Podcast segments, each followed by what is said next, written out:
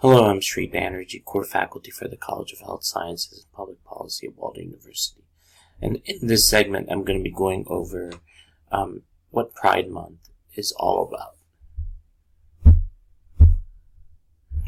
So, um, a little bit about uh, Pride Month. Um, this is actually the whole month of June. I uh, am a bit delayed in um, creating this video. Um, however, um, going into the history is extremely important. Um, Pride Month started with the uh, date of June 28, 1969, although there were um, pro- protests that were going on um, all across the country. That um, the Stonewall riots in New York City is considered the inception of um, different uh, uh, protests across the country.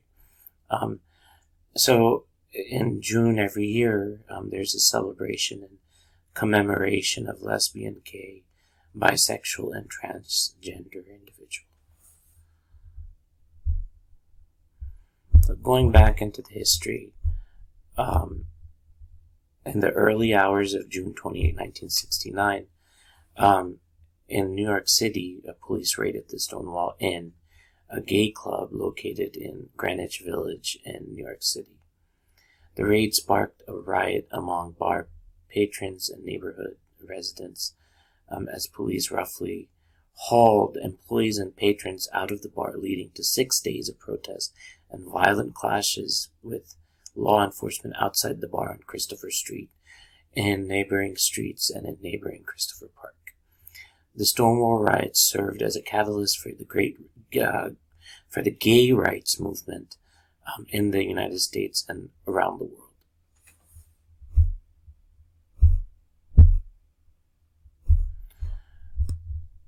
So, um, going back to today, how, what um, the Pride Month represents. Um, today's celebrations include Pride parades, Pride par- Pride parades, picnics, parties, workshops, symposia, and concerts. And LGBTQ Pride Month events attract millions of participants around the world, and that creates a lot of awareness about um, about what Pride Month represents and um, the individuals that have been persecuted, um, especially in recent history. Um, so memorials are held during this month for those members of the community who have been lost to hate crimes or HIV.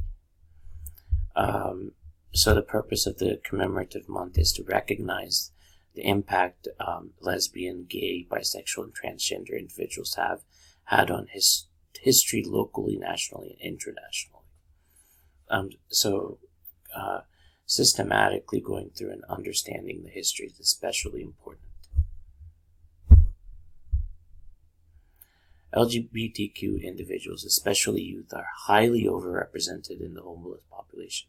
So here I wanted to go over the relationship between LGBTQ and homelessness. Um, so this population difficult has faced difficulty in trying to find support services, and they um, disproportionately may be harassed in shelters by peers or staff, and therefore feel uncomfortable and unsafe seeking help. So, um, looking at um, the homelessness statistics, is uh, I'm one of those individuals that likes to look at numbers. Um, so, according to this study by Williams Institute School of Law, 17% of the members of the LGBTQ community in the survey stated that they had experienced homelessness at a point in their life. Um, in the same study, it was found that 20% of those in the LGBTQ community experienced homelessness before the age of 18. And then, uh, according to another study, youth are 120% more likely to experience homelessness than um, non LGBTQ youth. And then finally, according to a survey of homeless service providers, 68% of the homeless youth uh, served had it as a served had a history of family rejection. So once individuals are rejected from the family, a lot of them, these individuals uh, go into the vicious cycle of homelessness. So wrapping everything up, um, history of pride um, related riots uh, were have started had started in 1969. Um, LGBTQ and homelessness causes stigma from discrimination, and then high percentage of LGBTQ population have experienced rejection from their family. So this sums up um, celebration of Pride Month and the historical development of this. I hope this has provided you with some insight uh, regarding this uh, matter. And um, if you want to know more, you can go into the website and find out. Thank you for listening.